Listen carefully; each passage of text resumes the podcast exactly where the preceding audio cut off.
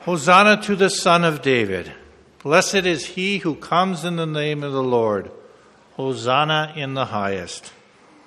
You know, we began this great celebration of Palm Sunday and the great celebration of Holy Week with St. Matthew's Gospel and the story of Jesus' triumphant return to Jerusalem, the great story of our salvation. So, what is, we heard the people as they were coming in exclaiming, Hosanna, Hosanna in the highest. So, what is the meaning of the word Hosanna? Well, Hosanna is a Hebrew word which means grant your salvation. Grant your salvation. Hosanna, Hosanna in the highest. You know, the people were shouting it as Jesus came into Jerusalem riding on the donkey and colt. They were excited. They were super excited because finally, finally, they were welcoming the long awaited Messiah, the chosen one who would lead them to victory over their enemies and the one who would grant them their salvation. You know, they were laying palm branches and branches of trees and their coats in front of him as they were as he was coming into the city. They were giving him a king's welcome. You know, you and I, over 2,000 years later, are doing the same thing today. As we are welcoming Jesus with our palm branches and singing, Hosanna to the Son of David, we are honoring him as our Messiah, our Lord, our Lord who will lead us to the victory over sin and death, will lead us to our salvation and we are giving him a king's welcome. A king's welcome in our hearts and in our lives. You know, we heard two gospel readings today, and both of them were, were from St. Matthew. The first one was about Jesus' glorious return to Jerusalem, and the second was about Jesus' passion and crucifixion. You know, in these Gospels, we see Jesus for who he is. We see how humble he is. We see how loving he is. We see how obedient he is.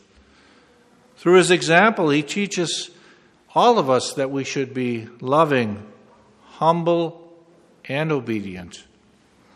You know, tomorrow we will enter Holy Week, and the focus of this week's liturgy will be on the story of our salvation the story of the life, death, and resurrection of Jesus, our King. You know, many leaders of the church refer to this as the most important week of the year. A week when we remember the most profound mysteries of life, the most profound mysteries of life and death of both God and man.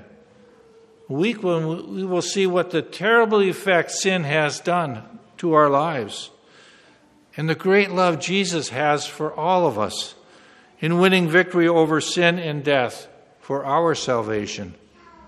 Know, the church strongly recommends to us that we make this a prayerful week and that we attend many of the liturgies as possible, especially Holy Thursday, Good Friday, the Easter Vigil, and then Easter Sunday Mass.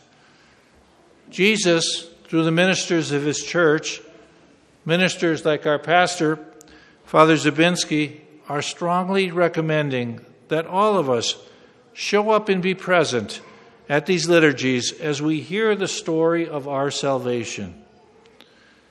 You know, through the disobedience of sin by our first parents, Adam and Eve, all of mankind, every one of us, you and I, had a broken relationship with God.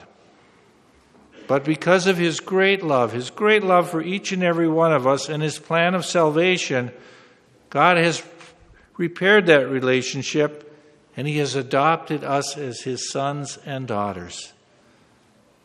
By his life, death, and resurrection, Jesus made all these things possible. So please spend some prayerful time this week by coming to the liturgies as we journey through the Last Supper, the Passion, the crucifixion and death, and the resurrection of our Lord Jesus Christ. And as adopted sons and daughters of the Most High, we continue to proclaim Hosanna to the Son of David. Blessed is he who comes in the name of the Lord. Hosanna in the highest.